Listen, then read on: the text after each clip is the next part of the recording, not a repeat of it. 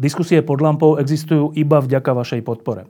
Každú z nich sledujú 10 tisíce divákov, finančne nás zatiaľ podporujú stovky z vás. Ak považujete program pod lampou za zmysluplný, pomôže nám už 1 euro za diskusiu. Vopred vám veľmi ďakujeme.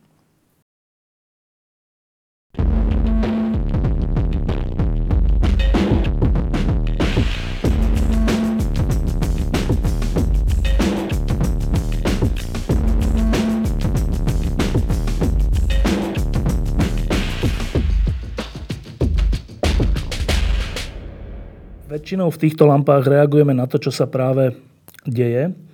Minulý týždeň sme tu mali e, stredoškolákov, ktorí urobili velikánsky pochod proti korupcii v uliciach Bratislavy a, a bolo to v niečom veľmi pekné. E, tento týždeň máme tému, ktorá sa nestala včera, ani pred rokom, dokonca ani pred 100 rokmi, ale rovno pred 500 rokmi. Tento rok je 500. výročie reformácie a ja tu mám troch ľudí, ktorými, s ktorými sa budem baviť o tom, čo to vlastne bola za udalosť. A aké znamienko jej vôbec vieme po 500 rokoch priradiť. Tak to je hneď moja prvá otázka. E, to, čo sa stalo pred 500 rokmi, je pozitívne, alebo to bola veľká chyba? Janko. Tak e, ja ako evangelický farár vidím tú udalosť predovšetkým pozitívne. Že církev bola v takej situácii, kedy tá reforma bola nutná a celá tá situácia dozrela skutočne na takú reformu a našiel sa človek, ktorý na to mal odvahu, silu, potenciál, aby do toho išiel. No a podľa mňa celý ten reformačný proces poslúžil k takému prečisteniu tej situácie. Takže z pohľadu nás, evanelíkov, môžem povedať, že to vnímame ako taký očistný proces pre církev. Iba krátko, že prečo bola tá reforma už vtedy naozaj potrebná? Jednak s ohľadom na ten stav v tedajšej katolíckej cirkvi, um, kvôli tomu, že sa diali veci, s ktorými po tej stránke morálnej ani duchovnej mnohí sa už totočne nedokázali od, od pápeža počnúc až po ten bežný klérus alebo mníchov. Proste boli veci, ktoré, boli nielen, ktoré neboli v súlade s kresťanstvom, ale ani so bežným slušným správaním. Takže, no, čo povedať? Biblia hovorí, že koreňom všetkého zla je milovanie peňazí. No a peniaze tam zohrávali veľkú úlohu aj v čase reformácie, pretože práve tie odpustky boli určitým prostriedkom na to, ako zabezpečiť financie pre rôzne projekty. No a samozrejme, že vtedajšia církev si dávala veci aj zaplatiť. No takže ľudia, ľudia boli nutení častokrát platiť oveľa viac, ako chceli. Takže aj to bol jeden z dôvodov. Um, toto bol taký prvý pohľad e, evangelického kniaza, farára. Um, a teraz bude zaujímavý katolícky pohľad Karola Moravčíka. Čo sa to stalo pred 500 rokmi a ako to hodnotíme dnes? Tak mohol by som rozlišovať, ako to hodnotím ja, ako to hodnotia najvyšší predstavitelia katolíckej církvy v súčasnosti. Ale mohol by som citovať aj dosť významného evangelického teológa, sa volá Wolfgang Pannenberg, ten sa nedávno vyjadril, že nie čo oslavovať, lebo snaha a obnovu církvy skončila neúspechom. A ten neúspech, môžeme nad tým tiež debatovať, že či podoba po 500 rokoch katolíckej evangelickej cirkvi, prípadne ďalších kresťanských cirkví je to, čo sa nám páči, Zase môže niekto sa prihlásiť, že podľa akých kritérií to chceme hodnotiť. No, ale to samotné, e, čo nasledovalo po vystúpení toho odvážneho muža Martina Lutera, e, bolo aj tak strašné pre ľudí v Európe, pre kresťanstvo v Európe, že tie následky nesieme dodnes a nevieme sa z nich spamätať. To hovoríme o náboženských vojnách? Aj. ale nie len. No a, ale napríklad aj moderná doba osvietenstvo, prečo nepočítalo s úlohou náboženstva spoločnosti. Lebo mali tento zlý príklad, že keď náboženstvo bude nadalej zohrávať veľkú úlohu spoločnosti, tak to povedie iba ku konfliktom. To, čo dnes voči moslimom zaznieva, tá obava. No ale zase naši najvyšší e, katolickí predstavitelia vedia povedať aj pápež František, že ďakujú za reformáciu. Čiže je to takéto dvojznačné. A je to veľké nešťastie, ale treba za to aj ďakovať, lebo sa pohli vody a ukázalo sa, že musíme niečo robiť. V čom je to najväčšie nešťastie a v čom sa pohli vody? No, najväčšie nešťastie je to, že tá obnova sa nemohla udiať v rámci tej univerzálnej západnej cirkvi, ktorá pri všetkých slabostiach, hriechoch, pri láske k peniazom a iným nedostatkom predsa len ako fungovala ako univerzálna normálna církev bo to oddelenie východnej cirkvi bol skôr politicko-geografický akt a nešlo až tak o hádky, o vieru a e, kde hľadať Boha a čo robiť človeka spravodlivým a ako to žiť. To bolo viac menej stabilizované, len mimoriadne cirkevno-politicky sa nešťastne rozišli s východnou cirkvou, ale toto bolo niečo úplne iné. To bolo vo vnútri nástup v Európe, vo vnútri západnej cirkvi a e, to, že to viedlo aj k tým príšerným vojnám, tak e, nad tým sa zastavuje dých. Doplňujúcu otázku, kým poviete ten druhý bod, to B, e, ste povedali, že to nešťastie bolo, že tá postupná zmena, alebo reforma, alebo obnova sa neudiala v jednej univerzálnej cirkvi, ale že sa cirkev rozdelila. Niektorí ľudia hovoria, že ale v rozmanitosti je krása a aj navzájom sa rozmanitosť ovplyvňuje a posúva dopredu. Tak je naozaj e, tou dôležitou hodnotou univerzalita, jednota?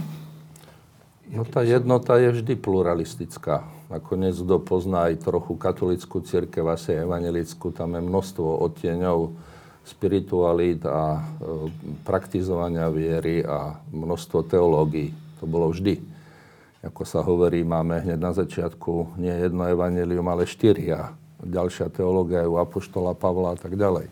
Čiže to, to, že to nemohla sa tá obnova udiať v rámci e, kresťanskej komunikácie v tej cirkvi, áno, to je veľké zlo a myslím, že aj Luther to tak videl.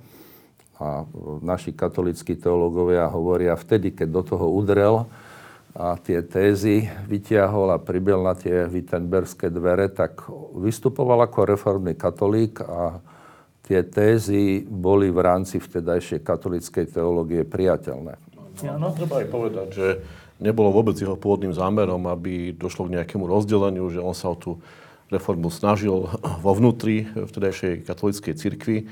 A ani si nemyslím, že by tým, že pribol tie tézy na dvere toho chrámu v Wittenbergu, sledoval nejakú revolúciu. On sám a potom aj následne teológovia po ňom hovorili, že je to niečo podobné, ako keď človek vystupuje do veže katedrály po nejakom starobilom točitom schodišti v tme a potkne sa, zachytí v tme povraz, potiahne a zazvoní zvon.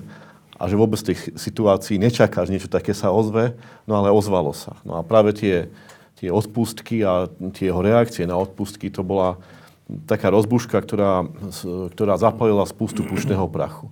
No a ten pušný prach, on nebol len, len v cirkvi, hoci teda cirkvi to bolo najzretelnejšie a to bola vlastne jeho oblasť, kde sa on chcel angažovať. Lenže aj tá spoločenská situácia na to dozrievala, lebo však to bolo obdobie renesancie, tie myšlienky talianskej renesancie sa prenášali do Nemecka. Renesancia s tým svojim ideálom humanizmu človeka proste vzdelaného, všestranného, mm, človeka emancipovaného, položila práve dôraz na tú, na tú osobnú zodpovednosť aj za veci viery. Teda, že je tu nielen nejaká inštitúcia so svojou hierarchiou, ale je tu človek so svojou vlastnou zodpovednosťou pred Bohom, zodpovednosťou za svoju vlastnú vieru. Takže po tejto stránke bola hm, aj tá spoločenská situácia ďaleko pripravenejšia v Nemecku, ako napríklad bola v časoch Husovej reformy v Čechách. No a potom reformácia našla podporu aj u vtedajších mocipánov. Ako treba povedať, že Nemecko nebolo takou jednoliatou krajinou s tými hranicami, ako je dneska. No a že to územie tej ríše Habsburskej tvorili kniežatstva, tvorili biskupstva. No a že už aj v rámci týmito teritoriami vznikali také, náro, také národnostné uvedomenie toho Nemecka, že teda je tu Svetá rímska ríša, my sme tu Nemci a teraz oni majú nás nejaké požiadavky a tak ďalej. Požadujú od nás platby, požadujú poslušnosť, ale toto my ako Nemci už nechceme. Takže aj tá národnostná situácia v zmysle toho nemeckého, nechcem povedať nacionalizmu, možno patriotizmu, dozrievala takisto k reforme. Takže tam bolo viacero takých súvislostí, ktoré dotvárali to spektrum tej, tej reformácie. Hneď dostanete slovo, ale ešte dokončíte tú druhú vec, že teda toto je, e, teda to prvé ste povedali, Karol, že v čom to bolo nešťastím a teraz pár vetami, v čom to bolo dobré, keďže sa pohli vody. No, poukázalo sa e, v tom pokuse o reformu a v tých prioritách e, toho spoločenstva kresťanov, ktorí sa neskôr nazvali evangelickou církvou Augsburského vyznania a v praxi tej církvy poukázalo sa na e, základné hodnoty, ktorým má byť to inštitucionálne a právnické v cirkvi podriadené, čiže na evanelium. Ano, že to vraj Luther mal ako starší povedať, že nemá nič proti pápežovi a biskupskému úradu v cirkvi a dokonca bude pápežovi boskávať nohy, ak príjme evanelium. Vtedajšiemu pápežovi. Dobre, to sú silné slova, ku ktorým sa vrátime. E, pani Eva, e, vy ste boli hovorkyňa, myslím, e, evangelickej cirkvi na Slovensku? Ja som bola tlačová tajomnička generálneho biskupského úradu Evangelickej no, cirkvi. Tak keď si povedal, že tla, keby sa vás ako tlačovej tajomničky nejaký novinár opýtal, že e, pani tlačová tajomnička, reformácia, to, že vznikla, bolo dobré? Čo by ste odpovedali? No, dnes už nie som e, v tejto pozícii a myslím si, že aj vtedy by som povedal, že áno, bolo to dobré. A bolo to správne, pretože e, Martin Luther bol augustiánsky mních, ktorý veľmi intenzívne zápasil vlastne vo svojej podstate o vieru, o nádej. E, hľadal, hľadal toho Boha a tú milosť veľmi intenzívne. A to, že vlastne vystúpil e, proti vtedajšej pápeskej moci, proti predávaniu odpustkom, proti vlastne tomu tmárstvu a svetskému také, svetskej rozšafnosti, ktorá vládla vo vtedajšej cirkvi, tak to bol jeden veľký hrdinský čin a zároveň potom jeho príbeh sa odvíjal o to, že čo vlastne Martin Luther priniesol ako presvet. On, je, on preložil novú zmluvu, čas Biblie, do národného nemeckého jazyka a položil základ vlastne nemeckého spisovného jazyka.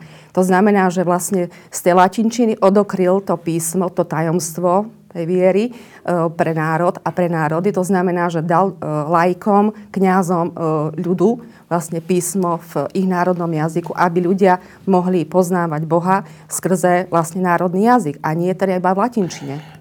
Sa hovorí, že po ovoci poznáš človeka.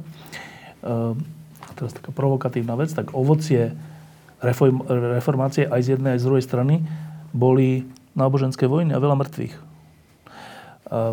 Čo by ste na to povedali? Ako som poznala tieto spisy, myslím si, že by s tým určite nesúhlasil a vlastne on sa ani sám nechcel vlastne identifikovať s týmito revolučnými procesmi ale bola to určite nejaký spúšťací mechanizmus. Okrem teda týchto náboženských vojen, konec koncov toto nie je žiadna, žiadna novinka v dejinách ľudstva. Prichádza dobré aj zlé.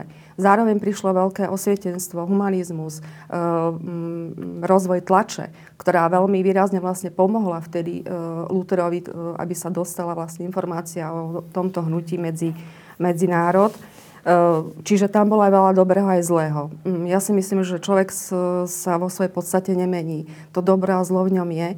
A e, vždy je možné využiť aj takúto situáciu na um, takéto krvavé zápasy, ktoré samozrejme nie sú v poriadku. Ale ak to, tento náš človek, ktorý je už na tejto zemi x rokov, tak nevie inak, tak to je dosť smutné. A to by malo byť vlastne posolstvo aj ako do tohto nášho 21. storočia, aby ľudia riešili e, konflikty mierovou cestou a nie cez e, náboženské alebo takéto e, krvavé vojny. vojny. Um, no, to je častý, častá taká výčitka. Ja sám pochádzam z ateistického prostredia a mm-hmm. keď som bol ešte neveriaci, tak uh, aj na školách a na dvore sme sa tak bavili, že to je úplne zvláštne, že títo kresťania, ktorí jedni sú katolíci, druhí sú evangelíci alebo protestanti, však ale majú toho istého Boha, tú istú Bibliu, toho istého zakladateľa a tak, že oni sa medzi sebou zabíjali že kvôli tomu, že či ty budeš evangelík alebo katolík, že to je nejaké celé zle. No, mali sme ten pocit vtedy. A, a hoci ja som sa potom stal veriacim, tak ja stále nemám odpoveď na túto otázku, že uh, však dobre, reformácia, respektíve nejaké nové myšlienky prichádzajú vo všetkom. Niektoré sa ukážu nie až také dobre, niektoré sa ukážu dobre. Ale ak je to spoločenstvo v tej chvíli na chvíľu rozdelené, schopné sa navzájom zabíjať, tak to niečo o, o tom hovorí ako keby až o tej podstate. Že to spochybňuje samotnú tú podstatu. Že tak potom čomu vlastne oni veria, sme si my hovorili. Čo by ste nám 18-ročným vtedy na to povedali, Karol? To sa dá z rôzneho konca ako povedať, asi nie celkom uspokojivo. Ľudia chodia pozerať na ten istý futbalový zápas a pobijú sa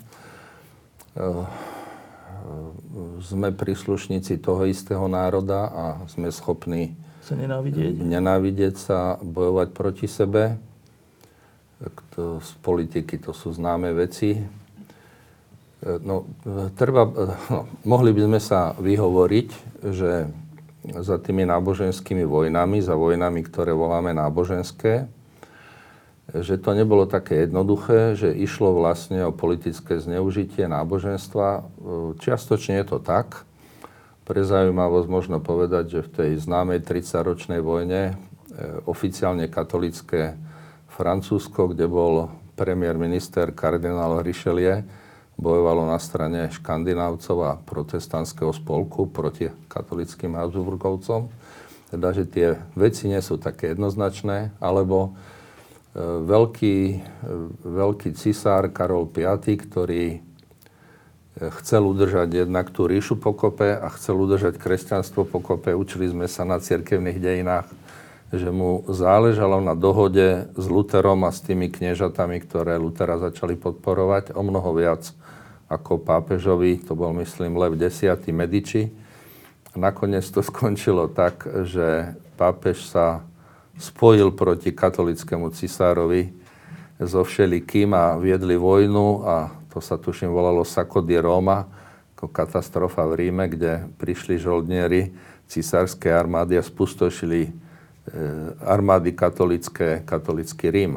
A to bolo v tomto čase, ešte pred 30-ročnou vojnou. Čiže ako e, nemožno to takto zase zjednodušiť, že ako to, že tí kresťania sú takí hrozní, že sa zabíjajú, ale určite to náboženstvo tam hralo veľkú rolu a to je na to spýtovanie svedomia, že či sa nedalo urobiť čosi inak a viac.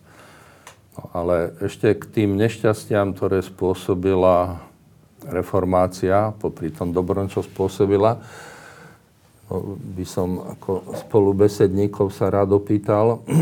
na katolickej strane sa poukazuje na tú subjektivizáciu viery, čo mala za následok pomerne rýchlo, že vzniklo množstvo cirkví a spoločenstie, ktoré vzájomne nechceli spolupracovať na protestantskej strane.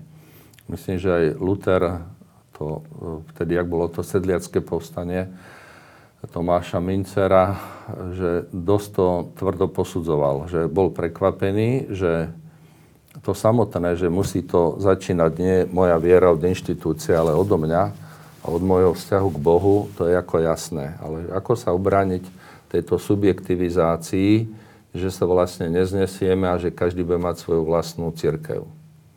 Jano, odpoveď. No, ja sa možno ešte vrátim k tej otázke, lebo mám dojem, že keby si mal 18 rokov a Karol by ti týmto spôsobom vysvetloval to, prečo sú náboženské konflikty, tak neviem, do akej miery by Som bol spokojný? si bol spokojný.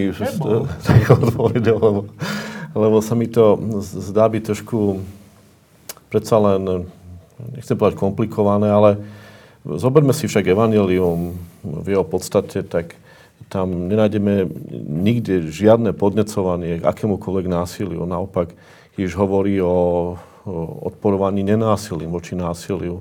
Hej, milujte svojich nepriateľov, um, čínte dobre tým, čo vám nenávidia. Takže keby človek chcel byť naozaj dôsledný a žiť podľa Evanielia, tak takýmto konfliktom by jednoducho nedošlo.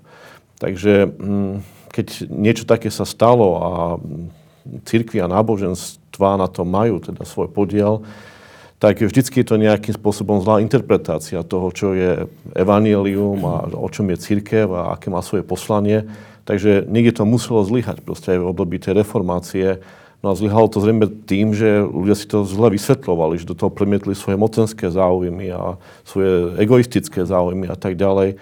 Takže toto nie je o podstate evanielia, ale o tom, aký sme my ľudia. No a to, lebo uh, úplne ja som bol v tom uh, až taký prekvapený, že keď sme sa to učili, že aký pán, tak taký boh. Že keď bol pán katolík, tak, pán tak poddaní museli byť katolíci. A keď bol evanelík, tak museli... No ale ja som zažil akože kresťanstvo ako slobodnú vec. No. Ako slobodnú vec, bez ktorej by to bolo úplne že odporné, keby to nemalo byť slobodné. Ale vtedy, ale to aj evanelici, aj katolíci, páni, asi aj církev s tým súhlasila, že koho pán, koho územie, tak také náboženstvo tam bude. Bez ohľadu na to, čo si tí ľudia mysleli. Že jak takéto vôbec vzniklo? No, no žiaľ, to je jedno z tých negatívov reformácie, že proste ona nešla takou nejakou tou líniou mm, toho, čo církev znamená vo svojej tej najvlastnejšej povahe, ale išla práve skôr cez e, tieto veci mm, pánstva a moci a, a uplatňovania cez tých, ktorí, ktorí boli v nejakých Ale aj pozíciách. evanjelická. Áno, áno, to je reformácia. Týmto spôsobom sa vlastne išla, za, keby nemala podporu tých vtedajších mocipánov, tak eh, by zrejme sa takým spôsobom rýchlo nerozšírila. A tak aj za tú cenu to urobila? Áno, áno. Tam môžeme k tomu. Čo som ja čítal u katolických autorov, čo pozitívne hodnotia Martina Lutera, hovoria na počiatku, bol to reformný katolík. E, Mních, e, ktorý mal kvalitné vzdelanie, teda že on tiež nespadol z jahody, hej, mal tam nejaké zázemie, e, patril do nejakých vzťahov, do nejakého kontextu keď zareagoval, tak predpokladal, že on a ďalší teda ohlásia sa tu treba tú reformu. V tomto to zase nebolo až také výnimočné, povedzme Hus, bolo to už vyše 100 rokov preč, ale skončilo to tiež divnými vojnami. Ale medzi tým ustavične to stále bolo vo vo 60, bo 100 rokov predtým. V Európe sa hádali za Karola IV., kto je pápež. Vtedy neboli evanelíci, boli akože katolíci a mali dvoch až troch pápežov a tí sa vzájomne neznášali a niektoré krajiny odvádzali dane tomu pápežovi, druhý inému. A cítili sa tie neporiadky. Potom prišla renesancia, tam sú tí známi renesanční pápeži. Na jednej strane podporovali e, úžasné umenie, máme to výtvarné umenie, všetci poznajú, chodia obdejovať do Ríma, do iných talianských miest. Na druhej strane to boli e, moci páni, ktorí mali dvoranov a ktorí žili veľmi nákladným spôsobom života, často veľmi nemorálnym, aj na vtedajšiu dobu. Čiže o tej reforme hovorilo množstvo ľudí, aj množstvo intelektuálov a v reholiach sa o tom hovorilo a tak ďalej. V tomto Luther ako neprišiel do neznámeho prostredia. No a keď e, bol zaskočený tým, že odmietajú sa s ním hierarchia baviť, tak vtedy sa on obrátil e, o pomoc k šlachticom, k zemepánom, Nemeckým? ktorí boli ochotní túto reformu podporiť. Niektorí možno úprimne im išlo o vieru a kresťanstvo, ale asi viacerým išlo aj o majetky. To na katolických cirkevných dejinách sa kedysi hovorilo, no, oni vtedy privatizovali cirkevné majetky, keď sa stali evanelikmi. Či to bolo také jednoduché, neviem, ale e, teda táto výhrada tam ako bola. Čiže e, Lutherovi nemožno zase povedať, že on to umyselne to hodil, že už nie pápež a biskupy, ale šlachtici budú rozhodovať o cirkvi, ale ako vieme, dnešné e, Veľká Británia, Anglicko, hlava cirkvi oficiálne kráľovná, teda politicko-štátny predstaviteľ. A z tieto krajinské cirkvy, štátne cirkvy boli aj v Škandinávii. Neviem, či ešte stále sú takto chápané, alebo to už zrušili. Myslím, že ešte je takto zjednotená so štátom pravoslavná cirkev v Grécku. Čiže na toto katolíci poukazovali, ktorí boli trochu v inej pozícii, keď samozrejme boli podporovaní e, monarchami a štátom až do vlastne konca Prvej svetovej vojny ale nemalo to túto podobu, že tam bola priam identifikácia štátu no, a cirkvi. To, to ma práve zaujíma, že, že tá povinnosť, že povinnosť vo veci svedomia, to sa úplne... To bola záchranná brzda, neviem presne ten dátum, ale myslím, že to bolo po 30-ročnej vojne, že dohodli tú zásadu uh, cuius religio eus regio, že koho náboženstvo, toho krajina, aby prestali tie spory a hádky, tak keď bol zemepán na Turci evanelích, tak mohli byť poddaní evanelíci. A či to bolo tak, že nesmú tam byť katolíci, ale vyznelo to tak, a naopak. No a preto, keď prišla tzv. protireformácia, tak i, i keď išli na to dosť inteligentne, naši, okrem tej politickej podpory, najmä jezuiti mali veľmi kvalitné gymnáze a univerzity, a mnohí neskorší katolíckí biskupy a kardináli pochádzali z protestantských rodín, ale vyštudovali na jezuitských školách. A začali z rôznych dôvodov, zasa či úprimne, alebo zo zišných dôvodov začali podporovať katolíckú církev a prešli na katolíckú vieru. Ale to bola taká záchranná brzda, že aby si nerobili zle, ale zostalo to aj na Slovensku, že sú tu regióny, župy, ktoré sú viac evangelické a iné katolické. Nie, ale že iba jednou vetou, že ale tá interpretácia, alebo čo to je, že tak dohodníme sa takto, že ty si tam, župan alebo šlachtic, tak tvoji poddaní budú evanielici a ty si tam a tvoji budú katolíci a tým pádom nebudeme no, spolu bojovať, len... ale tam sa vôbec nemyslelo na tých ľudí? No treba si možno uvedomiť, že za členov národa sa pokladala šlachta keď sa hovorilo v stredoveku o národe a o tých, čo mohli hlasovať a zísť sa na nejakom sneme, to neboli obyčajní ľudia.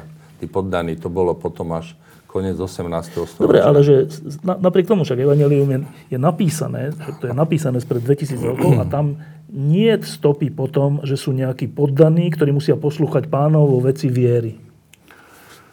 Hovorím, eh, vyriešili si to vtedy ako určitú pomoc. Je taká mocenská vec. Ako, ako vyhnutie sa tým konfliktom. Možno práve to je jeden z tých, tých primárnych dôvodov tejto reformácie, že vlastne ten mocenský vplyv a tie politické záujmy, ktoré aj církev uplatňovala cez svoju hierarchiu, cez svoju štruktúru už boli neúnosné. A že teda znova priblížila to evanelium k bežnému človeku. Ale že to znova zvrhlo k tomu istému tak že možno, možno v tej dobe áno, že teda prichádzalo aj ku konfliktom, ale keď si to zoberieme v horizonte tých stáročí a tých povedzme 500 rokov, tak dneska, keď zhruba 2,3 miliardy kresťanov existuje vo, v celom svete, tak z toho 1,3 miliard, miliardy sa hlási k katolíckej cirkvi a niečo skoro 1 miliarda k tej protestantskej časti. No a už sa nedá povedať, že je tu len nejaký rozklon, nejaké napätia, Skôr si myslím, že tá protestantská časť do toho prináša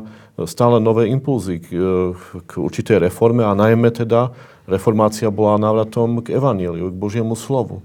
A znova položil ten dôraz, nie predstavitelia cirkvy sú najvyššou autoritou, ale Božie slovo je najvyššou autoritou. Takže aj cez tie zápasy, možno ťažké a, a vyostrené konflikty, žiaľ, že sa tak stalo, tak si myslím, že stále sa to priblíži, približuje a priblížilo církev ako takú k tým zásadám a pravdám Božieho slova.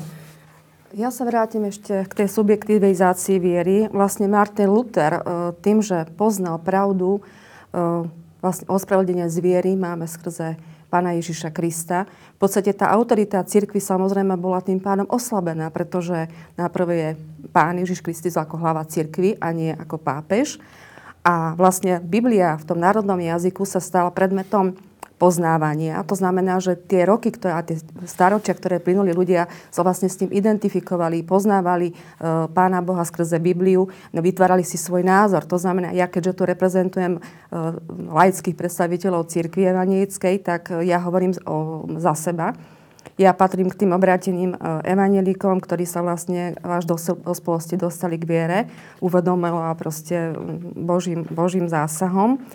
A ja som veľmi zodpovedne študovala Bibliu a skús, skutočne ako tam musí byť to subjektívne, pretože uh, viera sa nedá niekomu predať, nedá sa niekomu odovzdať. Nemôže to byť tradícia. Ak človek to nepríjme srdcom ako Pána Ježiša Krista, ako svojho osobného spasiteľa a neprecíti to vo svojom vnútri a nebude vlastne čítať tú, tú Bibliu, poznávať, rozprávať sa s Bohom, rozímať, už to niekto nazýva akokoľvek formou modlitby, tak jednoducho to nefunguje. To znamená, že e, vlastne Luther e, oslobodil človeka od takého zovretia tej, cirkvi, aby sa naučil rozmýšľať nad tým, čo číta, čo poznáva, čo vidí. Ale doplním, že Karol ale povedal trošku inú vec, mm. že on hovoril, že už v samotnej dovtedy univerzálnej cirkvi boli rôzne prúdy a rôzne názory a myslenia a všelijaké rády a všeličo s inými dôrazmi on hovoril, že to negatívum je to, že tej subjektivizácie, že keď už není jedna autorita, ale žiadna v zmysle výkladu alebo tak, že je to iba medzi človekom a Bohom, tak hrozí, že každý si tam podľa svojho pocitu, založenia, hocičoho dá niečo iné a potom vznikne tisíc cirkví, ktoré mnohé z nich ani nemajú už s tým nič spoločné. To, to on hovoril ako riziko. Je to riziko? Isté, že riziko je tu vždy, keď e, dostane človek niečo ako nejaký predmet na skúmanie, rozmýšľanie, uvažovanie.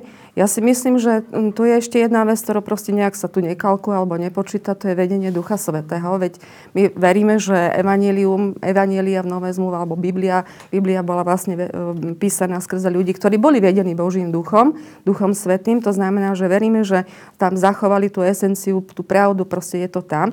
Takže my sa musíme operať aj o tretiu postavu ako Boha trojediného, Ducha Svetého a veriť v to, že, že vlastne budeme privedení k tej pravde. Samozrejme, že e, tých interpretácií je veľa a tak ďalej. A všetci ale... hovoria, že sú vedení Duchom Svetým. Uh, Trocha je to tiež nebezpečná reč. No. Ale zase na druhej strane, ak uh, viete, ako, keďže som žena v našej cirkvi je už vyše 50 rokov povolená ordinácia evangelických faráriek ako žien a Ježiš Kristus e, sa po skriesení ukázal, alebo a jeho aniel pánov sa ukázal ženám. Tak ja zase si myslím, že je to vec aj, aj poznávania, uvažovania a proste ja si nemyslím, že to je celkom tak, že teda budeme sa báť, aby ľudia rozmýšľali. To je zase stále o tom istom, čo máme aj dnes, že bojíme sa, že ľudia budú rozmýšľať a nedaj Bože prídu na to, že, niekto, že niekto klame, krádne a tak ďalej. Máme, myslím si, že už za tých, za, za tých 500 rokov dosť e, teologicky vzdelaných inštitúcií, či katolických, či evangelických, či reformované cirkvi, či o, také cirkvi, cirkvi. Ja si myslím, že je tu dosť e, dobrého podkladového materiálu na to, aby si ľudia vedeli vytvoriť názor. A vlastne o to je to, že tá viera naozaj musí byť osobná. To nemôže byť, nemôže byť naozaj niečo také, čo, čo Isté, máme samozrejme svoje, e, svoje nielen cirkevné predpisy, ale nejaké základné vie, e, články viery, ktorým veríme, ktorým sa, sa, ktorých sa držíme, ale vždy tu musí to byť nejaký osobný uh, Janko, prežitok. Je to riziko, že z tej subjektivizácie vznikne to, že potom je taký náboženský guláš? Mm, tak fakt je ten, že katolická církev vonok vystupuje oveľa monolitnejšie ako protestantské církvy Mm, ja to vidím tak, že proste dokážu zastrešiť veľkú e, škálu spiritualít a, vplyvov a prúdov a, a učenia. No a to, čo predstavuje vlastne v tom monolite katolická církev, zrejme na druhej strane predstavuje protestantizmus ako taký.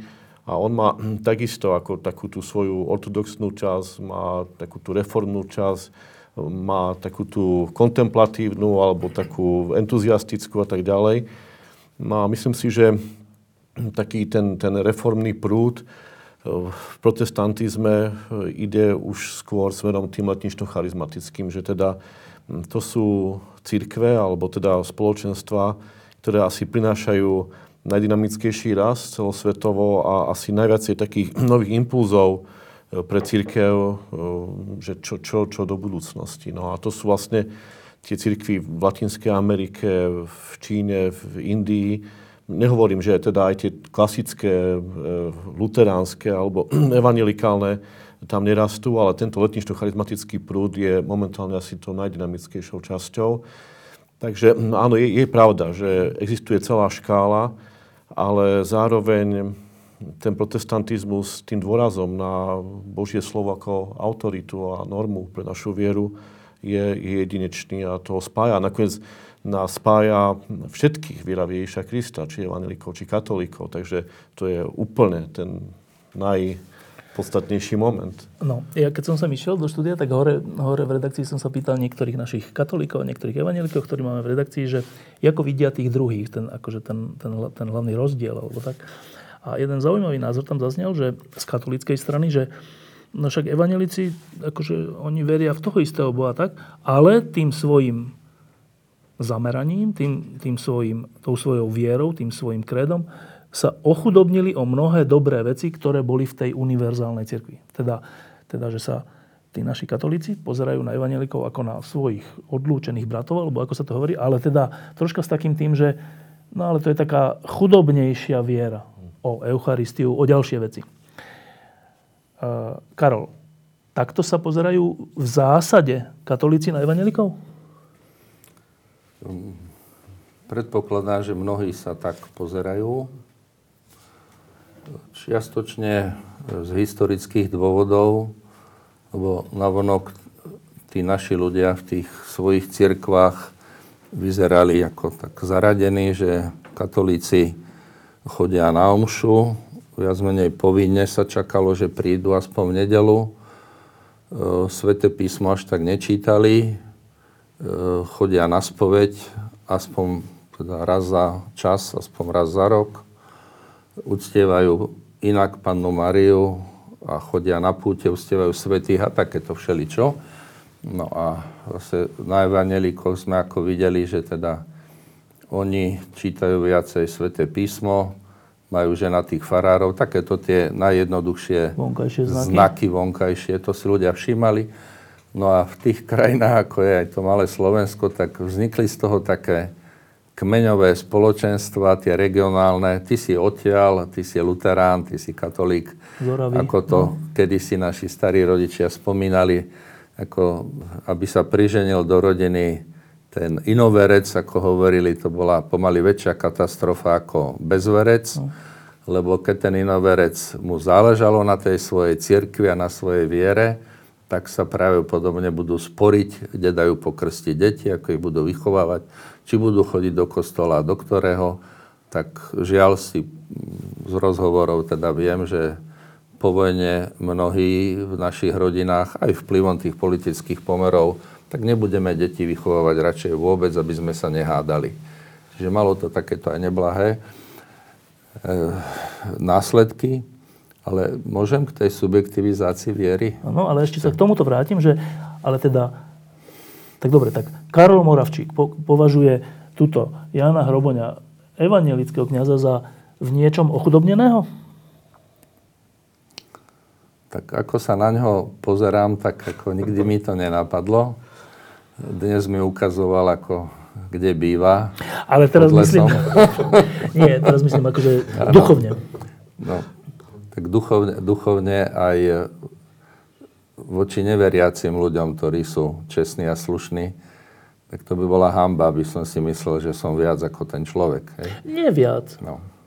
Ale myslím, že to nie je najsprávnejšia otázka na Karola, lebo my sme s Karolom už zo pár rokov priatelia. Nie, ale ja hľadám, Nie, ten, však... hľadám ten rozdiel v tom pohľade, lebo potom sa opýtam aj, aj ten Ale, ale dobre, budeme akože, no? ne, nebudeme srandovať, no? že e, katolická církev e, ešte to slovo katolický dostalo nové zafarbenie zvlášť v 19. storočí a stalo sa tiež akousi kmeňovou imidžovou značkou. Že katolík to sú títo, čo s tým Rímom a, a e, po rozpade pápežského štátu sa takto správajú a takto sa nejako politicky zaraďujú. Ale katolík ako minulosti znamenalo všeobecný, univerzálny, ekumenický kresťan, veriaci človek. Čiže v tom zmysle e, som rád, že som katolík. Aj smerom e, do tradície, ešte by som až tak povedal, že e, to bola na priateľov tu na otázka, ako sa evanilici hlásia k tradícii k, toho ostatného, čo bolo pred Lutherom. Teda katolíci umyselne sa hlásia, že tradícia je komunikácia e, so svedectvom od čias apoštolov a so všetkým tým, čo sa prežilo a v príjmaní zodpovednosti aj za tie zlyhania, čo za tých 2000 rokov boli. A zároveň ako ide o komunikáciu v súčasnosti naprieč všetkými regiónmi a kontinentami. V tom zmysle, ako katolická církev toto udržiava, tú komunikáciu.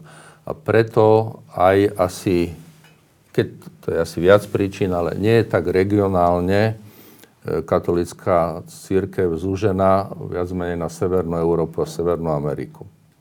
No, tento, tento univerzalizmus v tej komunikácii je pre mňa dôležitý. Ešte poviem takú úplne konkrétnu otázku a potom sa vás opýtam, že Eh, čo som sa s kolegami pýtal, tak jedna z kľúčových vecí je, že eh, katolíci veria v Eucharistiu ako, ako fyzické telo Krista, ktoré vtedy prijímajú, evanelici nie.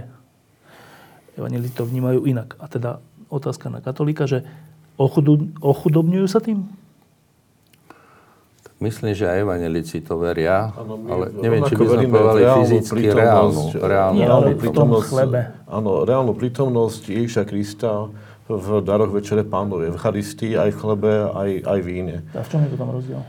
No, chceme sa do toho púšťať do Jednovetový, lebo ma to transubstanciácie a konsubstanciácie. Večeru pána neslávite tak často ako my. To je, ale to asi nie je jediný rozdiel, že vo frekvencii. Ako vieroučne si myslím, že tam nie sú až také významné rozdiely, ako sa to zdá takto v tom populárnom vnímaní. Dokon, áno, dokonca, dokonca nedávno vyšiel taký plagátik, k výročiu reformácie od arcibiskupského úradu v Bratislave, kde citujú jeden spoločný katolicko-evangelický medzinárodný dokument, že nie sú medzi nami žiadne dogmatické rozdiely. Žiadne? A sú? A tak keby sme veľmi chceli, tak môžeme o určitých odlišnostiach hovoriť, ale nie sú zásadného charakteru. Mm, keď sa vrátim tým, tým hrozným latinským slovám, transubstanciácia znamená prepodstatnenie, teda že chlieb sa stáva telom, krv sa stáva vínom. Eh, víno sa stáva krvom. Tak. No a hm, vlastne my hovoríme o konsubstanciácii, to znamená spolu spodstatnení, že keď pristupuje eh, slovo k elementom Večere pánovej, tak sa stávajú pravým telom a pravou krvou Ježiša Krista a to sa odohráva v rámci toho príjmania, teda tej Večere pánovej, ale mimo nej už teda je to zase bežný chlieb a bežné víno. No a v katolíckej cirkvi to ostáva, teda to, čo je posvetené to, čo aj naďalej. Zostane, to, iba čo, v tom by mal byť akože rozdiel? To, čo je poženané, tak je. Hej, ale že len v tomto je ten rozdiel, čo sa týka Eucharistie? No, tak, ale nie je to zase taký podstatný rozdiel. No, to Áno, to. A, a, a potom ešte je tu otázka úradu ale tá otázka úradu tiež po tej duchovnej stránke nehrá nejaký taký... Nie, nie je to proste podstatná záležitosť. Ide o tzv. Uh, apoštolskú sukcesiu. To znamená, že uh, od apoštola Petra až po terajšieho pápeža, pápeža áno, uh, sa teda odovzdáva to, to biskupské vysvetenie, teda z poklone na poklone a tak ďalej. A že teda tá línia je zachovaná v katolíckej cirkvi, ale že u nás svojím spôsobom zachovaná nie je tak, ako povedzme, že u nich. Teda ten kňaz tam nemá, by som povedal, až takú, teda tú významnú úlohu, nehrá pri tej večeri pánové ako v katolíckej cirkvi, ale rovnako to nie je otázka kňaza, ktorý to posvedcuje, ale Božího slova a, a Boha, cez, ktorý cez to Božie slovo a modlitbu cez Ducha Svetého posvedcuje dali Večere pánovej. Ešte jednu vec, keď som sa s tými kolegami rozprával, tak uh, mi povedali, že ešte dôležitá vec, to zase evanelici, alebo teda protestanti povedali, že No vieš, ale že katolíci sa modlia aj k Panne Márii, aj k Svetým. A to zase z nášho hľadiska je trocha mimo, alebo skoro až také pohanské, lebo však to sú ľudia. A modliť sa máme k Bohu. No, tak čo, je to pohanské? No, nakoľko sa teda vy modlíte k Márii a ku svetým, je to až taká podstatná súčasť vašej spirituality? Je to, je to veľmi rôznorodé. Sú ľudia, ktorí až pohansky preháňajú, samozrejme. A sú, sú ľudia, ktorí to berú ako súčasť komunikácie s Bohom. Ako prímluvu, alebo tak. Že jednoducho pred tým Bohom nie som sám a som tu aj s mojimi blízkymi ľuďmi, aj, aj s tými svetými, čo ich voláme svetí, svetými a spravodlivými ľuďmi. Takže tu ide o to chápanie, že som v tej komunikácii. Nejde o, to sa aj presnejšie roz, rozlišuje, že e, neadorujeme svetých, klaňame sa im a Bohu a tak ďalej. A fakt je ten, že my tieto, tento typ modlitby nemáme. My veríme, že Ježiš Kristus je jediný prostredník medzi nami a nebeským Otcom a že modlitby k nemu e, úplne stačia a nepotrebujeme proste iný typ modlitby ku Svetým alebo k Márii, ale to neznamená, že my nemáme v úcte Máriu ako Matku Pána Ježiša Krista. Ja ak môžem, jednak teda však um, brat Janko Hrobone je môj dlhoročný kamarát a slúžil teda v našom cirkevnom zbore a my sa teda poznáme a vlastne ja vnímam postavu kniaza Evanického ako nástroj. Čiže je to vlastne nástroj, cez ktorý prechádza to požehnanie, tá milosť. A čo je vlastne podstatné pri tej, pri tej sviatosti Večeri pánove, ktorú ustanovil Pán Ježiš Kristus, že človek tam prichádza s pokorou. Ide teda mm, vlastne o to odpustenie hriechov. Je to vlastne akt milosti, ktorú máme, máme možnosť prijať.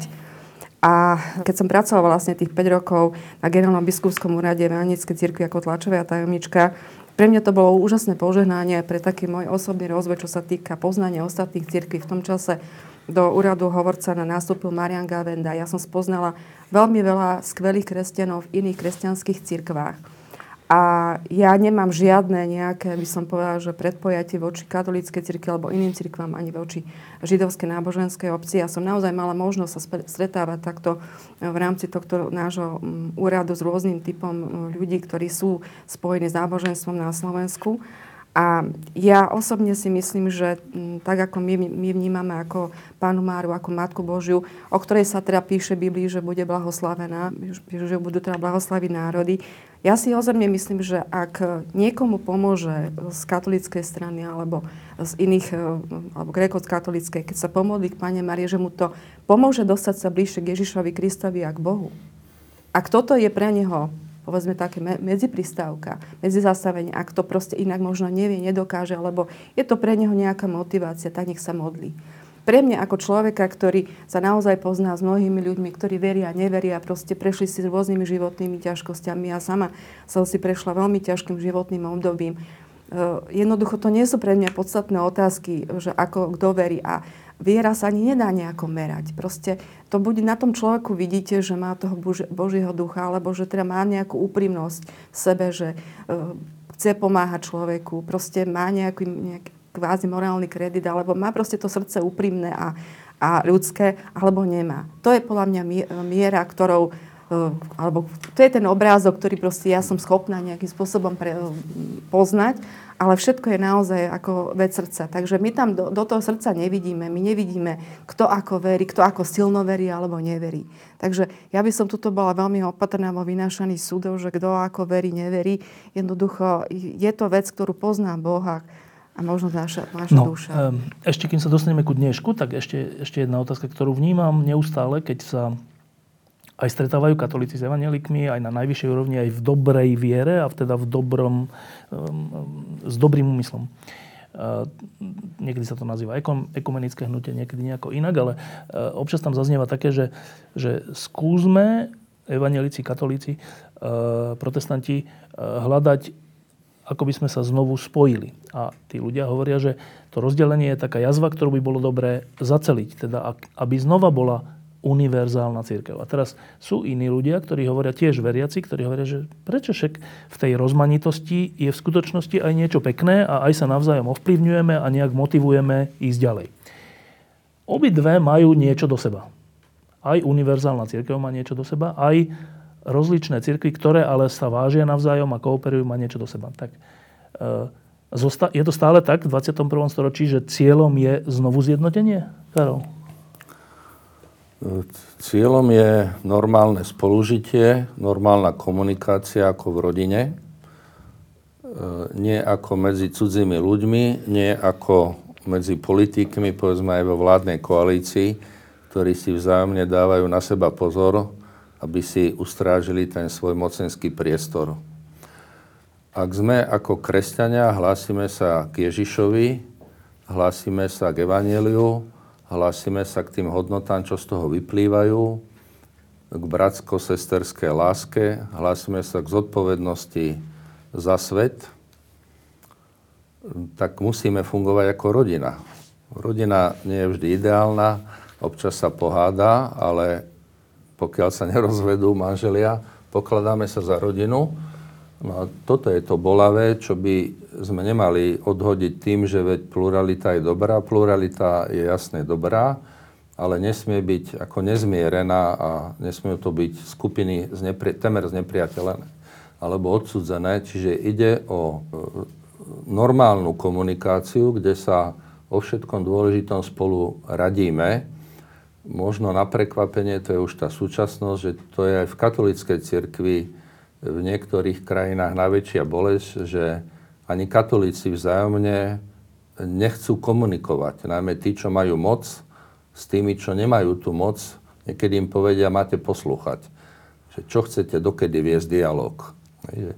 To je presne to, čo sa stalo pred 500 rokmi, že dokedy to s tým Luterom máme viesť dialog. Sme mu povedali a bodka. Že, že jednoducho sa áno, že s určitými ľuďmi sa ako nedá, ale to, to by mali byť jedine tí, ktorí jasne nás chcú zničiť a nás nenávidia, idú proti nám. Nie tí, čo prichádzajú s nápadmi a návrhmi, ako lepšie žiť vieru a lásku podľa Krista. No. Ja by som to musel povedať, že vlastne to, čo situácia dnešného sveta prináša, tie výzvy, že samotné tie, tieto, tieto výzvy a problémy, ktoré teraz sa týkajú nás aj ako církvy, že, že vlastne, že, že to nás nutí, církvy, či evangelická alebo katolícka, protestantské církvy, hľadať vzájomnú jednotu. A to sú také dva hlavné momenty, by som povedal. A to sú utečenci a to je islám. No a v podstate, čo sa týka utečencov, tu už nejde o to, že či ich príjmú mm, grecko-katolíci, alebo rímsko-katolíci, alebo evangelici, ale či dokážeme ich vnímať a príjmať ako kresťania, im pomáhať. A že či církev ako taká e, voči ním naplňa svoje základné poslanie a či to, ako sa voči ním správa, svedčí o jej charaktere. No a potom je tu, je tu islám, ktorý teda však mnohí vnímajú ako ohrozenie kresťanstva proste našich kresťanských koreňov. No a ja sa pýtam, prečo by sme my islám nebrali ako výzvu k tomu, aby sme sa oveľa zretelnejšie profilovali ako kresťania a dokázali im ponúknuť niečo, čo je pre nich hodnotou, ktorú môžu prijímať práve tu, na, ako v kresťanskej Európe. No a je to také naozaj niekedy až, až tragikomické, keď eh, na základe toho, čo sa deje, ľudia vnímajú povedzme, ohrozenie svojho kresťanstva. A prečo ho tak nevnímali povedzme, za komunistov? A prečo tak ľahko sa viery vzdávali? A teraz zrazu tí, ktorí sa aj tak ľahko vzdávajú, sa bijú do prst, my sme, my sme tí kresťania, kresťanská civilizácia, lebo proste vnímajú ohrozenie v islame. No ale svojím spôsobom si myslím, že aj tento islam je výzva pre nás, aby sme oveľa jasnejšie povedali, kto sme ako kresťania. Ešte ja ešte by som chcela k tomu dodať, ako mali sme tu minulý týždeň ten veľký protikorupčný pochod a ja už asi niekoľko mesiacov si dopisujem s našimi uh, evanickými farármi a farárkami a jednoducho ja mám na srdci jednu takú bolesť, že máme tu vlastne, povedzme, že nejaké ekumenické hnutie, ale ak chcete nejaký dôkaz nejakej ekumenické spolupráce, prečo doteraz vlastne kresťanské cirkvy na Slovensku sa nepostavili za, tento slovenský, za túto slovenskú krajinu s týmito strašnými biedami, s týmto zbedačovaním, ochudobňovaním. Jednoducho treba, aby zaznel aj hlas cirkvy. Ja ako človek, ktorý naozaj má za sebou veľmi ťažké životné obdobie, to vidím, že kto sa zastane súčasného človeka v tejto krajine. Tam to by, čo sa týka korupcie a takýchto to, vecí? Áno, to by mali byť aj, tam, tam proste čakám, že by mali vystúpiť v rámci tej ekumenickej jednote alebo proste v tom tej ekumenickej spolupráce kresťanské cirky. Jednoducho ja tento hlas ako stále nepočujem a pýtam sa, prečo to tak nie je. E, samozrejme, že tieto dve výzvy, ako sú utečenci, islamizmus, sú veľké výzvy, ale veľká výzva je chudoba. Veľká výzva je vlastne schudobnenie, nemyslím len slovenského obyvateľstva, ale vôbec toto prerozdelenie e, medzi, alebo tá, tá veľká priepas medzi bohatými a chudobnými vo svete. To sú, myslím si, že veľké výzvy pre cirkvi stále. A čo sa týka um, toho 500. výročia, otázka je, že či by si Martin Luther želal, aby sme to oslovovali a ako. A druhá vec je tá, že iste aj, že to pocitoval ako bole, že došlo k tak, takémuto rozdeleniu. E, otázka je, či by teda dokázala katolíckej cirkve ustúpiť v tom, že teda uznať, že hlavou cirkvi je Pán Ježiš Kristus a nie nejaká fyzická osoba ako pápež, e, lebo to je vlastne vec ako Biblie. E, čiže tu sú také, to sú také zlomové uh, momenty, ale, ale myslím si, že v tom dialogov naozaj medzi cirkvami vo svete, medzi katolícko protestantskou kvázi takouto naj, najhlavnejším predstaviteľom dochádzalo rôznym, by som povedala, stret, v dobrom zmysle ako takým stretnutiem, že to prebieha. Myslím si, že veľmi malo sa o tom na Slovensku vie, aj sa hovorí, aj sa tie informácie menej, by som povedala, že prezentujú. E, možno nemáme takého speakera, ktorý by o tom ekumenickom celosvetovom dialogu hovoril na Slovensku. A možno vlastne, ja osobne považujem za posledné roky za taký, by som povedala, že taký malý ekumenic, že, že ten, ten ten, ten proces alebo takého zbližovania alebo také spoločnej reprezentácie nie je tak silne e, možno, možno že medializovaný alebo prítomný vo verejnosti. I keď si myslím, že v normálnych vlastne rodinách, v regiónoch neexistujú nejaké veľké rozpory medzi katolíkmi a evangelikmi. No, e, to by sa dalo teraz veľa hovoriť o tom, že ste povedali, že, že to, je, to by bola otázka, či by katolíci uznali, že hlavou cirkvi je Kristus a nie je nejaký človek, teda pápež, na to by, lebo to je podľa, podľa písma. A oni na to by zase katolíci povedali, že ale podľa písma je, že ty si Peter a na tebe, ty si skala a na tebe založím cirkvi a, už, a teraz by zase oni povedali, či, či vy toto podľa písma príjmete. No, to je asi ťažké, však to nechám na vás. Ale uh, skúsme teraz ísť do dneška. Začali ste tú diskusiu pre mňa prekvapujúcou vetou, že, myslím, Karol, vy ste ju citovali, že nejaký človek, nejaký významný človek povedal, že, či je, že nie je čo oslavovať po 500 rokoch na jednej i druhej strane. Áno? Tak, tak znel ten citát. A teraz nechceme riešiť celý svet, však my celý svet nedohliadneme, ale na Slovensku. Tak poviem taký, tak jednou vetou, že poznám uh, veľa zaujímavých ľudí v slovenskej katolíckej cirkvi aj v slovenských protestantských evangelických cirkvách. Ale nejak podozrivo často sa stane, že tí ľudia, ktorí sú v niečom zaujímaví, alebo takí ťahovní, alebo lídry, alebo v niečom ukazujú novú cestu, tak nie sú dávaní do popredia, alebo na, ale naopak sú, sú upozaďovaní. A teraz by som mohol citovať alebo menovať e, Tona Srholca a, a, Bezáka a však na, nakoniec aj Karola Moravčíka a všelijakých ľudí, ktorí z nejakých dôvodov, ale nie len títo známi, ale aj na nižších úrovniach v zmysle začínajúci nejakí kňazi alebo mnísi, alebo tak, keď vyskočia, v zmysle sa prejavia pekne nejako, zaujímavo, tak sú skôr potlačení, než, než, než teda, že by im bola daná podpora. A toto vnímam v katolíckej cirkvi a hovorím si, čo sa to stalo, čo, čo to je, prečo to tak je.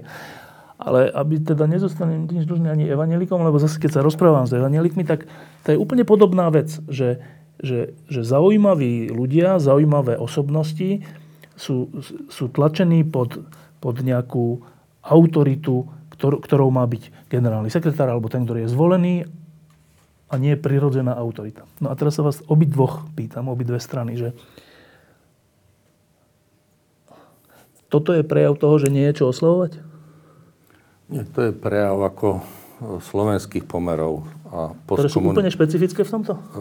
Celkom nie, ale dosť špecifické. To je temer vo všetkých postkomunistických krajinách.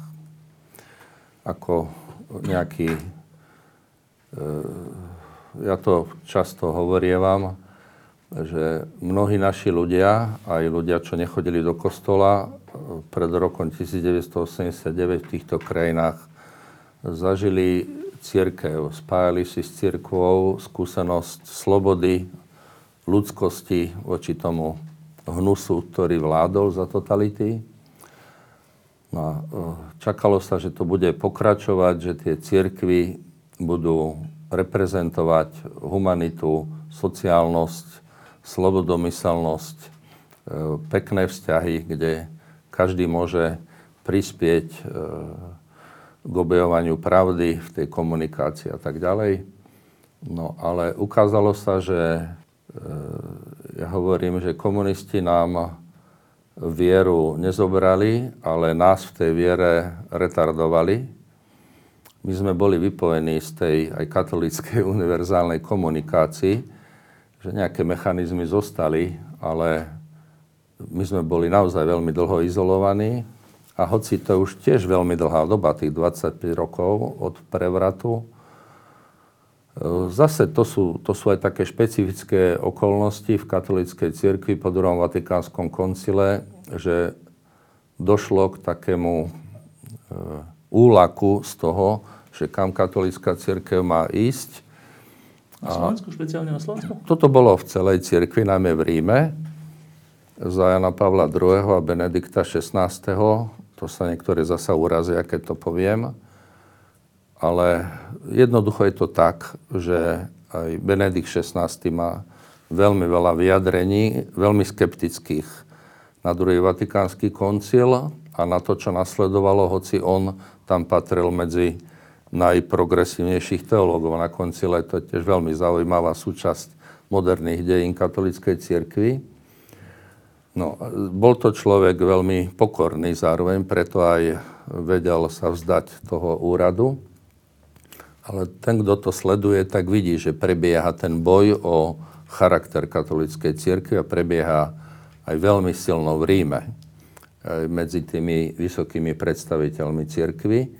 No a po roku 1990, e, myslím, že sa v tom nemýlim, to sú nakoniec známe fakty, ako najvyšší cirkevní katolíckí predstavitelia e, začali vidieť e, ten obraz, ku ktorému sa majú priblížiť v tej oslobodenej cirkvi. E, ten obraz videli v nostalgii za obdobím pred rokom 1948 alebo 1945. A, teda církev ako mocná inštitúcia. Ako mocná, ľudová, všetci Slováci, pomaly sme katolíci, a vtedy bolo dobré a, a to sú potom prečo aj slovenský štát sa málo kriticky prehodnocuje a všetky tieto udalosti predtým. E, no a to, čo bolo rozhodujúce a to, čo komunisti nedovolili tu na reflektovať a aplikovať z tej univerzálnej katolíckej cirkvi, tie výdobytky Vatikánskeho koncilu, tak to vlastne nikto nepotreboval ako nejaký rámec alebo nejakú víziu, podľa ktorej by sme sa obnovovali po roku 1990. A do toho patrila aj snaha o nepodceňovanie e, ostatných kresťanských cirkví, ale že ich pokladáme za svoju rodinu a ak sú tu nejaké prekážky, tak urobíme, čo sa len dá, aby sa tie prekážky odstránili. Bo ako vidno aj z toho rozhovoru, keď aj vy citujete kolegov z redakcie katolíkov evanelíkov, to sú také veľmi ako hlášky na také jednoduché úrovni, ktoré sú pochopiteľné, ale úplne nepodstatné. Dobre, čiže odpoveď na, tú, na ten stav Slovenskej katolíckej církvy je, že, že to nie je dôsledok toho, tých 500 rokov, ale že to je niečo iné? No to, akom, v akom sme stave katolíci a evangelíci na Slovensku, asi čiastočne v Čechách, Polsku, Maďarsku a tak ďalej, je najmä následok druhej polovice 20. storočia a tým, že tie zmeny aj spoločensko-kultúrne sú veľmi turbulentné, tak e, e, je znova to pokušenie, že nám je dobre taký, aký sme a odmieta sa viesť dialog s tou súčasnosťou a výzvami dneška. Tak e, po 500 rokoch z hľadiska Slovenskej evangelickej cirkvi je čo oslovovať? Pokiaľ sa myslí na reformáciu ako rozdelenie, tak v tomto zmysle určite nie je čo oslavovať. Skôr je to výzva k tomu, aby sme hľadali tú jednotu intenzívnejšie. Ale dá sa povedať, že že práve to výročie veľmi výrazne poslúžilo práve takým tým medzicirkevným dialogom a že skutočne historicky si asi evanelici a katolíci na Slovensku neboli bližšie ako v tejto dobe, čo vidím ako pozitívny signál, ale to je skôr, by som povedal, tak globálne videné. Mm, my sme ako evanelici inak organizovaní, my nemáme nejakú takú celosvetovú jednotnú organizáciu, máme len strešnú organizáciu, ktorá sa volá Svetový luteránsky zväz a ona vydáva maximálne odporúčania pre e, národné církvy, ale my sme organizovaní na národnostnom princípe, teda že je to Slovenská evangelická církev, ktorá má samozrejme svoju štruktúru, hierarchiu a tak ďalej. No a my sme teda menšinová církev voči, voči katolíckej církvi a z toho vyplýva aj naše, naša pozícia, aj možno naše nálady. My sme ešte pred rokmi robili takú určitú anketu alebo prieskum medzi evanielikmi, na, na základe čoho sa, čo chápu ako svoju vlastnú identitu, čo, sa, čo je pre nich to autentické evanielické. A tá najčastejšia odpoveď, sme evanelici preto, lebo nie sme katolíci. Teda, že sa negatívne vy, vymedzujeme voči katolíkom. A to si myslím, že hrany tohoto vymedzovania už sa trošičku okresávajú, že predsa len je to ale závisí to aj od regiónov, od ľudí, od farností, od farárov a tak ďalej. Ale myslím, že tu na Bratislave mm, je to také, také normálnejšie možno ako, ako No inde. ale to, toto bolo také, že celkové hodnotenie, celkové. ale že e, Karol povedal tak aj dosť také otvorené slova, čo sa týka vlastnej cirkvi a jej stavu a, dôs- a čoho je to dôsledkom. No, v evangelickej cirkvi ten stav, aspoň z toho, čo ja počúvam od rôznych ľudí, nie, ako, aspoň z tých rečí, z tých, z tých dialogov, um, nezdá sa mi radostný, ale možno sa mýlim. No, tá nálada je dosť blbá, by som A prečo? lebo, lebo sa hľadáme, že kto my ako evanelici na Slovensku sme. No a teda keď e, cítime, že sa potrebujeme nejako vymedziť voči katolíckej cirkvi, tak sa pýtame, v čom to má byť. No a myslím si, že momentálne sa forsírujú najmä také tie, tie vonkajšie znaky, že máme tu nejakú liturgiu, máme tu nejakú hierarchiu, máme tu proste nejaké naše, naše prostriedky, ako teda osloviť aj, aj ľudí spoločnosti, no a, a že, že dosť bazírujeme na týchto na formálnych veciach teda, že, že služby Božie podľa takého poriadku a takéto oblečenie. oblečenie a takéto piesne a že proste keď e, takto vyzeráme a takto spievame a takto sa prejavujeme a takto znie naša liturgia, tak to je vlastne to naše evangelické. No a to je vlastne jedna tá konzervatívna línia v našej cirkvi a potom je možno taká tá reformná, ktorá hovorí, nie je dôležitá forma, dôležitá je to, aby sme tú zväzť evaníle, čo je vlastne ten základný princíp reformácie, aby sme evanielium najzrozumiteľnejšou formou priblížili dnešnému človeku. Aby to nebral ako nejaký stredoveký spolok, ale ako proste organizáciu alebo ako spoločenstvo, ktoré skutočne dokáže hovoriť súčasným jazykom. No a, a myslím si, že, že je tu rozpor medzi tou reformnou časťou a medzi tou, tou časťou konzervatívnou. No a samozrejme, že že tá časť, ktorá je konzervatívna a má na to nejaký mocenský vplyv, tak si ho bude uplatňovať aj za cenu nebratských vzťahov. No ešte, ešte k tomu, že tieto uh, protestantské církvy alebo hnutia boli často v histórii také, že až také veľké prebudenia vznikali, uh, také, že veľa ľudí sa pridávalo. A potom boli aj katolícke samozrejme prebudenia. Keby sme z tohto hľadiska hodnotili dnešné Slovensko, tak moment, že e, dá sa hovoriť o niečom ako katolíckom alebo evangelickom, protestantskom prebudení? Ja by som, ak dovolíte, povedala za nás, za lajkov, za vlastne publikum, ktoré sedí v kostoloch a vlastne vníma tých predstaviteľov cirkví, farárov, farárky, že o tomto teraz to ešte nebola reč, že vlastne e, my, ktorí vlastne chodíme do tých kostolov a tvoríme tie cirkevné zbory, e, si vlastne uvedomujeme, v akom stave je alebo nie je naša cirkev. Mnohé vlastne veci prežívame spolu s našimi bratmi, farármi a sestrami, farárkami a jednoducho vidíme, že kde asi by sme mohli byť nápomocní a v podstate laici sú tá, tá my, ktorí to vlastne tvoríme ten cirkevný zbor ako základná jednotka na tej miestnej, na tej najmiestnejšej úrovni, tak vlastne to je to najdôležitejšia tá komunita vlastne v tej evanickej cirkvi. Že my sme tí, ktorí sa stretávame, poznávame sa, my sme tí, ktorí zároveň veríme, že naozaj to evanilium treba zvestovať ľuďom s rozumiteľnou formou, tak ako povedal Janko Hroboň. A ja už z, z mojich dlhodobých profesionálnych skúseností viem, že jednoducho naozaj sa treba, treba vedieť, uh, hovoriť uh, s ľuďmi o Bohu tak, aby to vedeli prijať.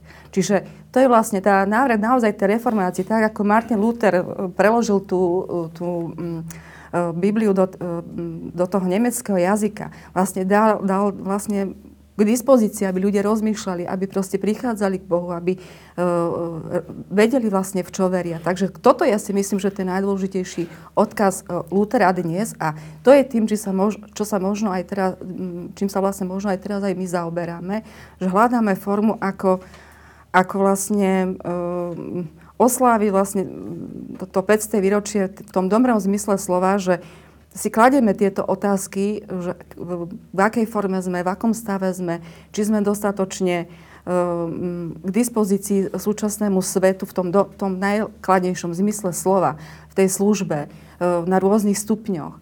A toto riešime my, laici, spolu s farármi a farári spolu s laikmi. Eh, veľa sa o tom rozprávame, diskutujeme, tak modlíme sa samozrejme za našu církev. Takže nie je nám to lahostajné a farári v tom nie sú sami a nie sú hoci oni sú tí najväčší pre, reprezentanti ako církevného církvy ako na, na Slovensku.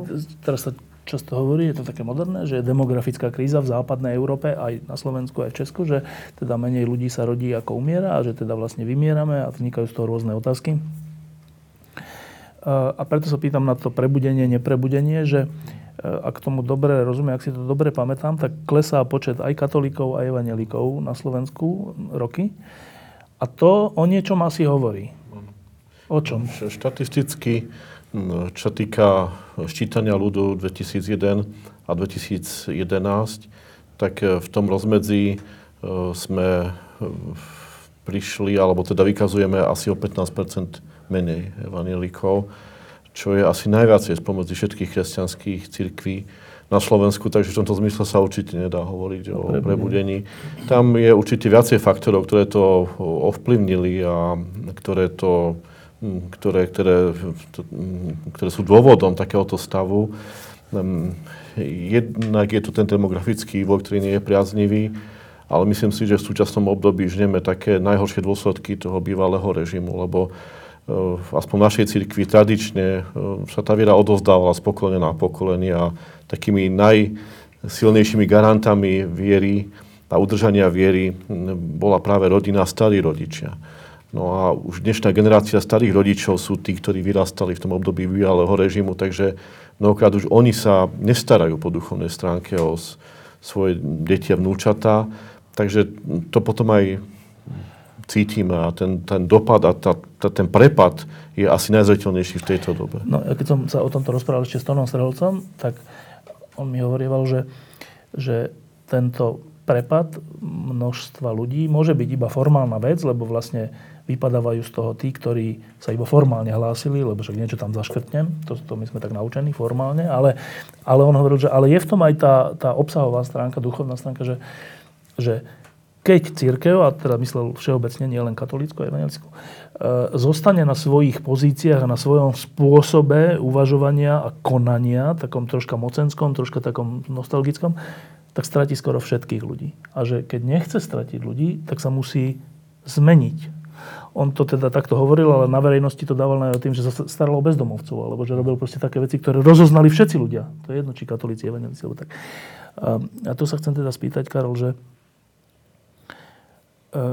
katolícka církev a potom evangelická církev si uvedomuje tento svoj handicap? Tí vyšší predstavitelia, musím žiaľ povedať, že si to asi neuvedomujú. To ukázala napríklad tá kauza s Robertom Bezákom, ako som raz povedal a napísal, ak Bezák si zaslúži byť odvolaný, ak je nejaký veľký hriešnik alebo jednoducho niečo veľmi pokazil, tak e, nie je možné to odkomunikovať takýmto spôsobom, že e, v obrovskej miere vzbudíme minimálne nechutenstvo až výsmech z katolíckej cirkvi. Ak som ja predstaviteľ tej cirkvi, tak ja nemôžem takýto prípad riešiť týmto spôsobom. To, to je, teda, neuvedomujú si, že toto, takto sa nemožno chovať voči ľuďom, ktorým od starých žien v kostoloch až po tých, čo nepatria k cirkvi, ale sledujú tú situáciu a najmä takéto mediálne kauzy si všímajú. A úplne to osobnejšie, že jednoducho nemožno nehať aj najhriešnejšieho brata, o ktorom si nemyslíme, že je Robert Bezák. Ale keby bol, tak sa musím podľa Evanelia snažiť ísť mu v ústretí.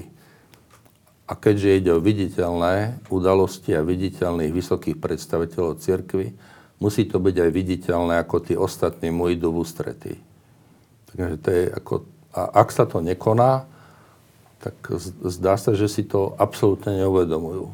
Že sú úplne mimo tohto chápania a že sú plní len toho úradného, úradnického, že my máme na to papiere a razitka. Ale to nemá v žiadnej cirkvi nič spoločné ani s duchovnosťou, ani s vierou, ani so zodpovednosťou za e, množstvo ľudí, ktorí sa k tej danej cirkvi hlásia. To sú veľmi vážne veci. Nakoľko sú dlhodobé, nakoľko to bude trvať krátko, odhadnúť neviem. Niekedy niečo sa stane a odrazu sa povie krále nahy a praskne to. A zahambíme sa a robíme pokánie a príde niečo pozbudzujúce.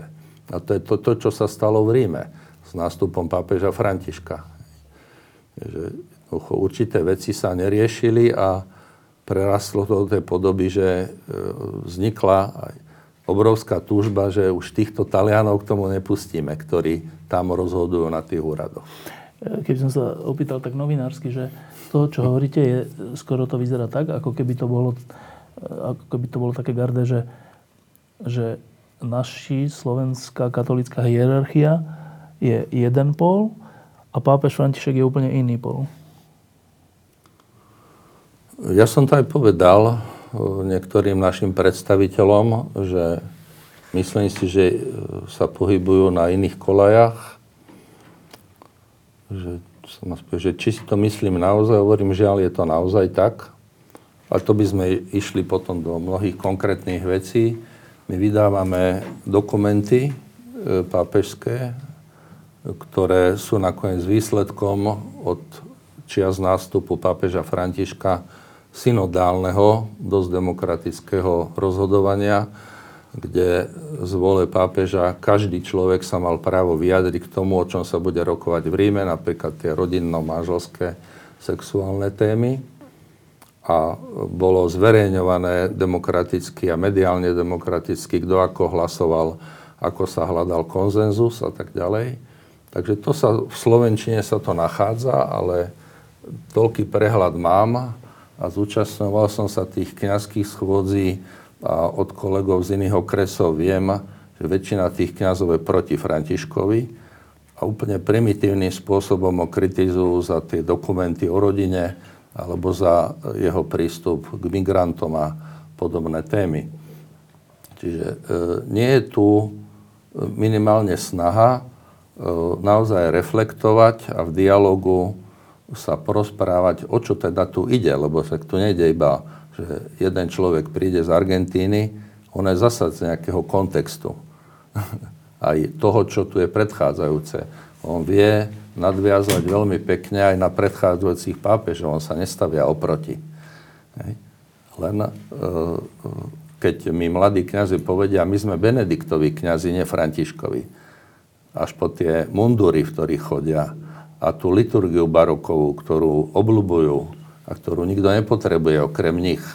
Tu, ja hovorím, mnohí mladí kňazi, ako dieťa, keď pustíme do hračkárne, oni sa tu hrajú církev to predsa nie je show. Ako.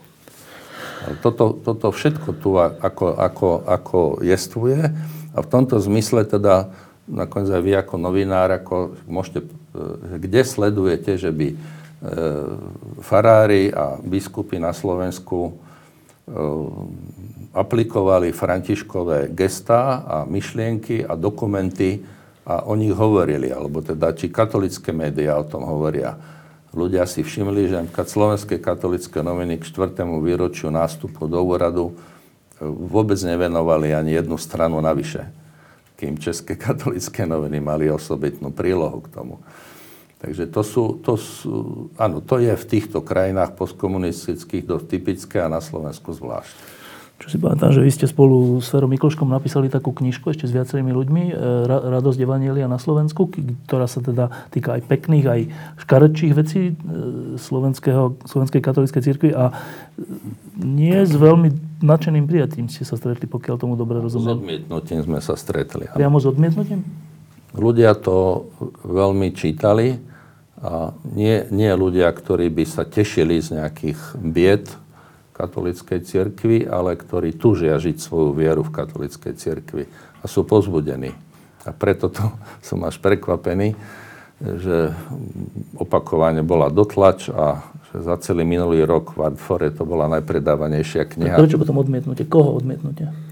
Že nie je to, uh, nie je to uh, napísané ani pravdivo, ani s láskou k cirkvi. Tak sa vyjadrili ten biskup. Hierarchia? Evangelická církev. Ehm, ten ubudujúci počet evangelikov, dokonca 15% za 10 rokov, alebo 12-15 rokov, najviac doteraz. Zase môže to byť zo všelijakých dôvodov, demografických, všelijakých formálnych, ale uvedomuje si evangelická církev svoju situáciu? No treba povedať, že v rovnakom období mnohé práve tieto evangelikálne a letično-charizmatické cirkvy získavali a získavajú, teda že rastú počtom. Myslím si, že to obdobie po zmene režimu, najmä teda tie roky 90. a až, až k roku 2000 bolo takým obdobím milosti, kedy skutočne bolo, bola veľká túžba a hlad, ľudia prichádzali a bolo všetko nové. A po tom roku 2000 ako keby prišla taká nejaká stagnácia, útlom a zrejme tí, ktorí nejak tak ako veľmi túžili po nejakej novej forme spirituality a vôbec toho, toho duchovného výrazu, tak zrejme odišli z evangelickej cirkvi do týchto iných menších cirkví. Lebo zrejme e, to viacej vyhovovalo ich spiritualite, ich zbožnosti, možno um, ich viacej pod, nejak tak oslovilo to emotívnejšie, zážitkové, možno našli kazateľov, ktorí boli viacej inšpirujúci, možno modernejšiu formu hudby, piesne a tak ďalej. No a potom, potom roku 2000 zrejme už sa to tak nejako, tak nejako ustálilo a, a nabralo tendenciu k útlmu a úpadku. A keďže z môjho pohľadu dnešné vedenie našej cirkvi je konzervatívne a neponúka e, predstavu ani program pre církev, ktorý by je pomohol k nejakému rozvoju, tak ehm, dochádza k napätiam vo vnútri cirkvi samotnej a myslím si, že mm, ešte doteraz neboli tak e, zlé a tak rozbité vzťahy aj medzi farármi a už neviem to tak odhadnúť, ako, ako sú na tom naši cirkevníci. Je to asi od zboru k zborom. Um, neboli tak rozbité tie vzťahy, ako sú teraz, žiaľ. Tak a to sme vlastne pri poslednej otázke, lebo tá posledná otázka sa bude týkať budúcnosti, že e, keď je nejaký stav, tak môže byť dôvodom e, k depresii a nič nerobeniu, alebo môže byť výzvou, že čo s tým teraz urobím. Však napokon pred tými 500 rokmi ten Martin Luther proste urobil nejaký čin.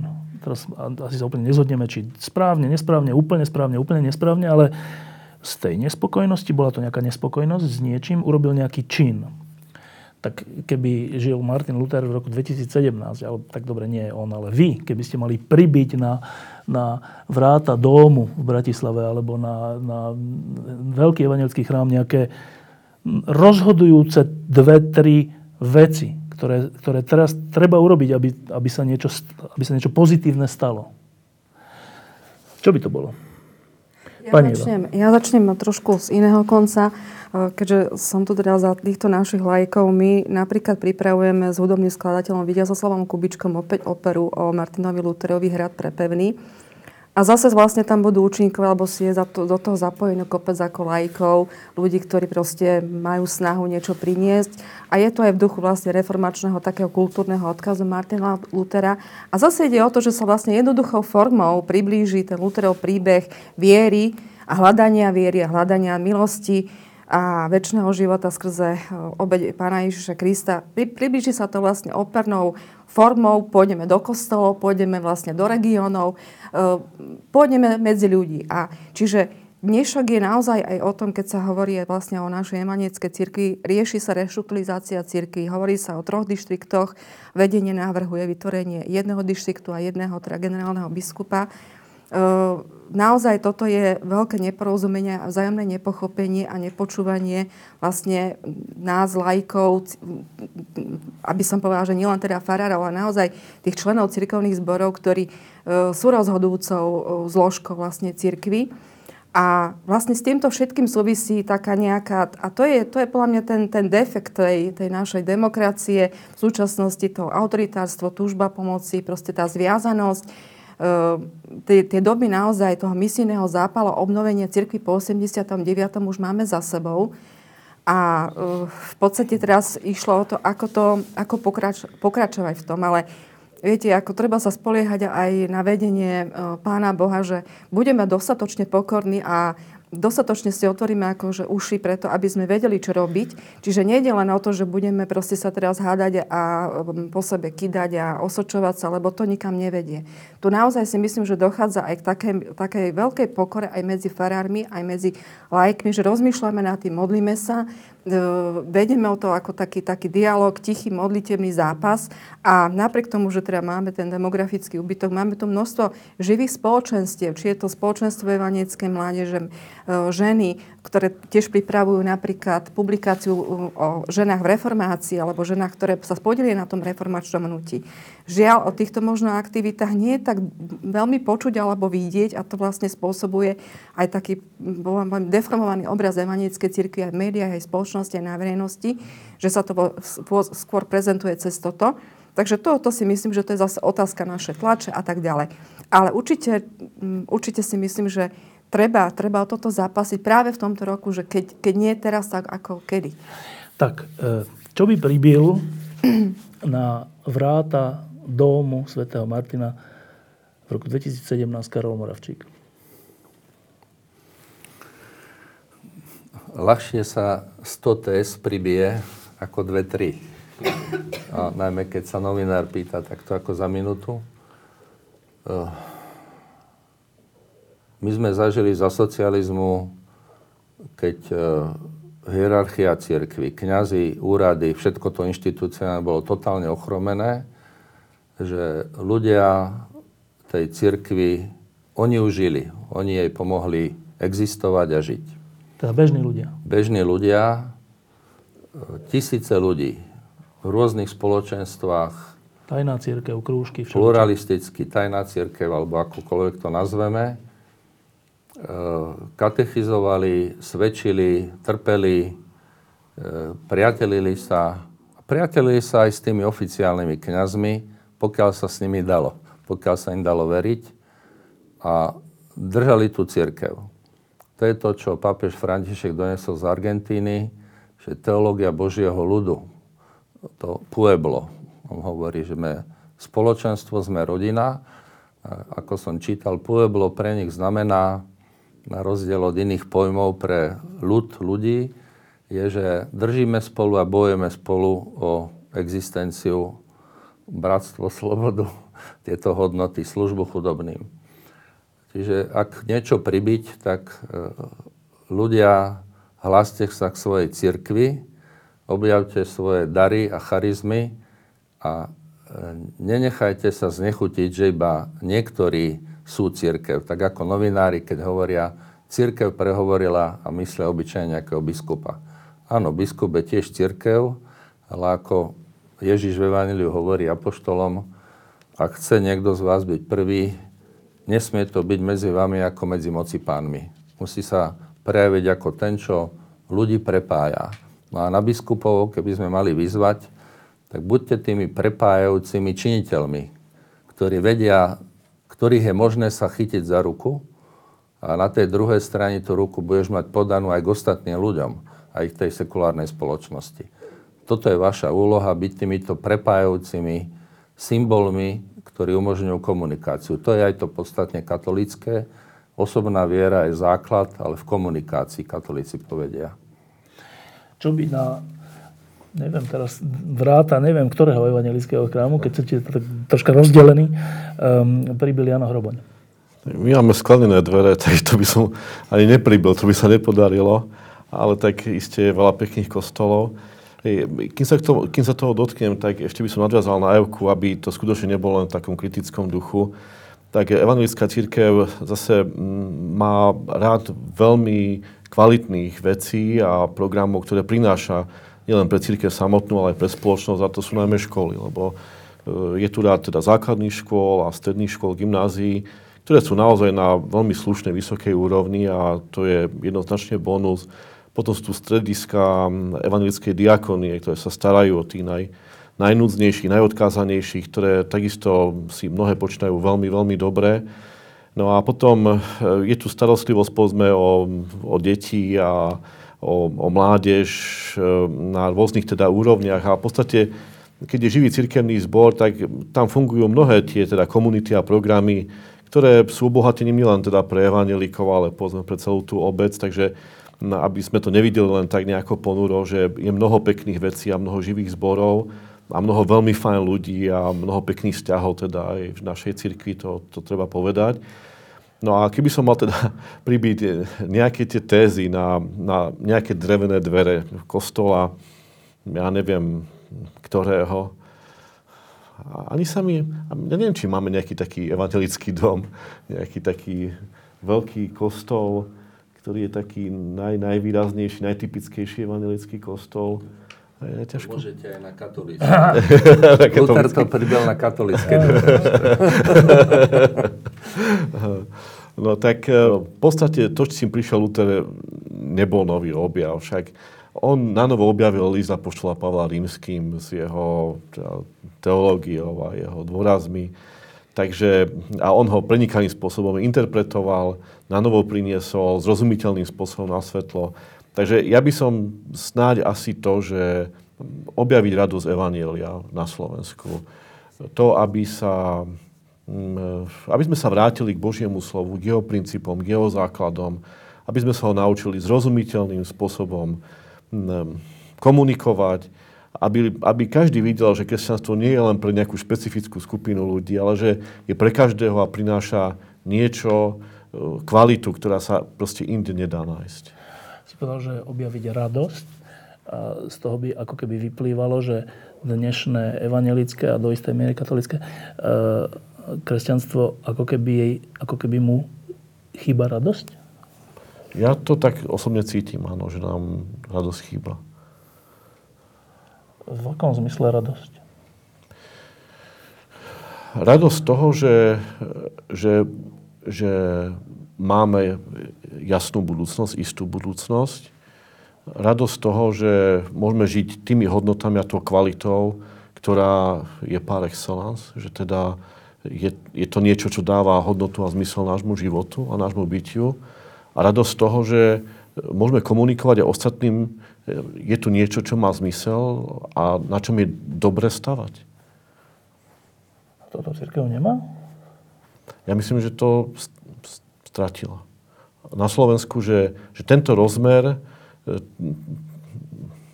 nemá. Katolícka má? Kresťanstvo, viera, evanelium je to, v čom človek môže nájsť seba samého. Lebo na rozdiel od e, sekulárnych liberálov my hovoríme, že človek sa slobodným nerodí, ale stáva a stáva sa cez vzťahy a cez to, v čom nájde svoju identitu, hodnotu. A to ponúka náboženstvo, niekomu možno niečo iné, ale v zásade to, pred čím sa viem skloniť, čo si vážim, čo, ma, čo mi umožňuje žiť, dáva mi radosť zo života, napriek tomu, že je život ťažký, tak to je to, čo vytvára moju identitu a to je to, čo my povieme, že by sme mali nájsť v radosti Evanielia. Ako pápež František povie, ak to nie je krásne, nemôže to priťahovať. A keď to krásne je, tak je to chyba nás, ľudí, ktorí to reprezentujeme, že nepriťahujeme. Nepriťahujeme?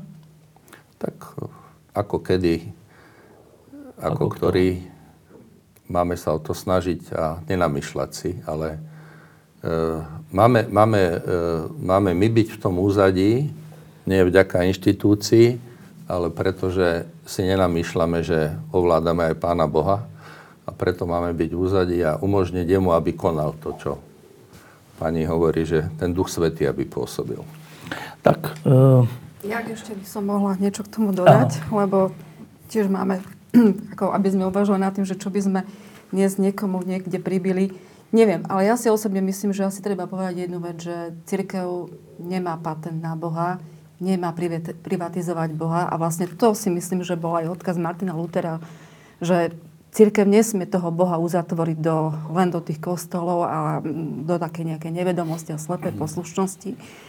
A toto si myslím, že by sme si mali vlastne, a dnes si to vlastne možno aj na Evaníci uvedomujeme, že ako teda vystúpiť možno z toho tieňa a z, toho, z tej uzavretosti a také nejakej uh, strnulosti, aby sme my išli za tými ľuďmi s radostnou vierou, aby sme im vedeli poslúžiť, aby sme nečakali, že oni len za nami prídu a uh, ten kostol bude plný. Jednoducho tak toto nefunguje. Čiže asi treba nánovo tieto veci definovať a nánovo sa nad tým zamýšľať, ako proste ísť do toho sveta, s niečím, čo tomu dnešnému človeku pomôže v tej najrozmanitejšej biede, ktorej, ktorú prežíva. Ďakujem vám, že ste prišli. E, za ďalších 500 rokov vás znova pozvem. Vidíme sa tešiť. Vidíme sa vo väčšnosti. No, tu je, toto je oficiálny plagát biskupského úradu. Chcel som to prečítať, ale však to nie. Konflikt 16. storočia skončil dôvody vzájomného odsúdenia viery jedných druhými zanikli. To je oficiálne vyjadrenie? To je oficiálne, môžem vám to nehať. Je to citát. Teda konflikt oni, medzi katolíkmi a evangelíkmi. Oni citujú ten dokument, ktorý podpísali katolíci a evangelíci aj s pápežom a opakovane ho potvrdili. S pripojením. A toto ako v kostoloch by malo niekde byť. Ako, a, a hovorí sa toto v kostoloch? No, tak ako všetky tieto témy, e, z istých zaujímavých dôvodov kňazov to nezaujíma. A čo to je oficiálne nejaké vyjadrenie? Tak ako, no všetky tieto ako, ako vážne rozhodujúce veci, ako pre nich zdá sa nie sú priority. Že, ani pápež nie je pre nich priorita, čo hovorí tak dobre, nemusí byť zase, že teda, že nebudeme, ale dobre, tak niekomu sa ľúbi, niekomu sa nelúbi ten, ktorý pápež, no len teraz nejde len o toto. Hej. Že tu sú uh, uh, jedno, jedna, ako tiež, uh, možno pre vás je to zaujímavé, aj konzervatívni katolíci odvolávajú sa na angličana John Henry Newman, hm? ktorý sa stal v 19. storočí katolíkom v čase úpadku katolíckej cirkvi No, novinári v Anglicku ako profesora na univerzite sa opýtali, a koho budete teraz poslúchať? Pápeža alebo anglickú kráľovnu? No on mal odpovedať, že svoje svedomie. No a potom to vysvetlil, že ako to myslí, že e, on si predstavuje to katolické ako elipsu, to je s tým, že primát pápeža, či by evangelíci prijali. Elipsa má dve ohniska, Jedno ohnisko je moja svedomie alebo moja osobná viera a druhé ohnisko je služba v cirkvi, katolíci povie učiteľský úrad, ktorý má zabezpečovať konzenzus vo viere. A že čo je to katolické? To napätie medzi tým. Hovorí tými dvomi ohniskami. Hovorí Newman. Iba prečítam, Janko, že, že toto hovoria, toto je teda katolíci hovoria, aj? Slovenský, či to, to je svetové? úrad Bratislava vydal, Ktorý ale odvolávajú sa na tieto dokumenty svetové, hej? Svetové. A teda svetový dokument hovorí o spore evangelikov a katolíkov, že konflikt skončil, dôvody vzájomného odsúdenia viery jedných druhými zanikli. Diskusie pod lampou existujú iba vďaka vašej podpore. Každú z nich sledujú 10 tisíce divákov, finančne nás zatiaľ podporujú stovky z vás. Ak považujete program pod lampou za zmysluplný, pomôže nám už 1 euro za diskusiu. Vopred vám veľmi ďakujeme.